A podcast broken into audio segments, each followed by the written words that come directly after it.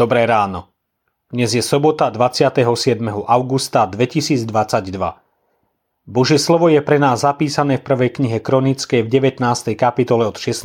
verša po 20. kapitolu 8. verš nasledovne.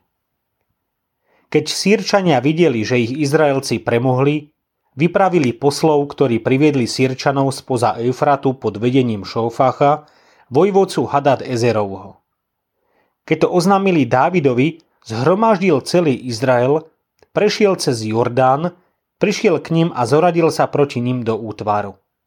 Na to Dávid zoradil vojsko k útoku proti Sirčanom a bojoval s nimi. No Sirčania utiekli pred Izraelcami a Dávid pobil zo Sirčanov mužstvo zo 7 tisíc vozov, 40 tisíc pešiakov a vojvodcu Šófacha vydal na smrť. Keď Hadad Ezerovi sluhovia videli, že ich Izraelci premohli, uzavreli s Dávidom prímerie a podrobili sa mu. Sýrčanom sa od nich chcelo pomáhať viac Amóncom.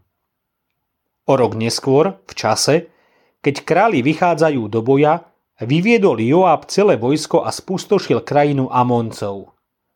Pritiahol a obklúčil Rabu, kým Dávid zostal v Jeruzaleme.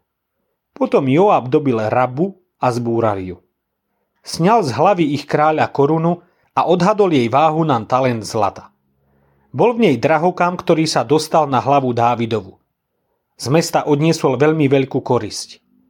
Ľud, ktorý bol v ňom, vyviedol von a zamestnal ho pri pílach, železných čakanoch a pri sekerách.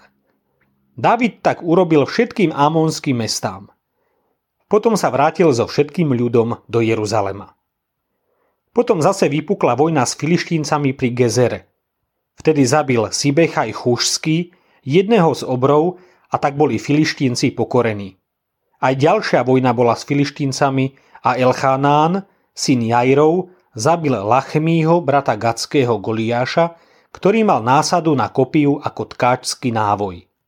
Keď bola vojna opäť v Gate, bol tam muž vysokej postavy, ktorý mal po 6 spolu 24 prstov, i ten pochádzal z obrov. Keď však putoval Izrael, zabil ho Jonatán, syn Šimeu, brata Dávidovho. Títo pochádzali z obrov v Gate. Padli však rukou Dávida alebo rukou jeho sluhov. Z boja do boja.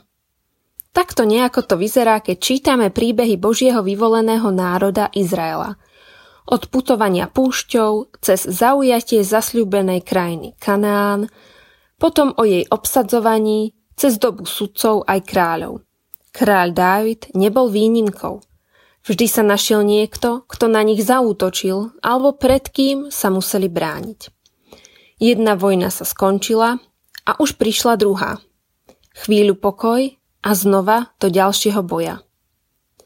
Život veriaceho človeka vyzerá podobne. Každodenne musíme bojovať, zápasiť s pokušeniami od nepriateľa. Keď sa nám zdá, že je všetko v poriadku, opäť prichádza útok a my musíme zápasiť. Stále dookola, z boja do boja, toho duchovného. Až sa niekedy pýtame pána Boha, skončí sa to niekedy? Dobrou správou však je, že keď stojíme na jeho strane, keď bojujeme v Kristovej armáde, rovnako ako bojovali Izraeliti, ako vyvolený Boží národ, náš boj bude víťazný.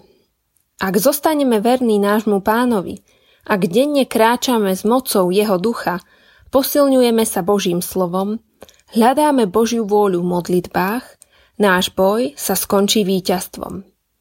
Lebo Kristus je skutočný víťaz a s ním zvíťazíme aj my. Tak sa nebojme, nevzdávajme a bojujme ako Boží ľud. Výťazný veniec je pripravený. Zamyslenie na dnes pripravila Janka Maťová. Myslíme vo svojich modlitbách aj na cirkevný zbor Poprad Veľká.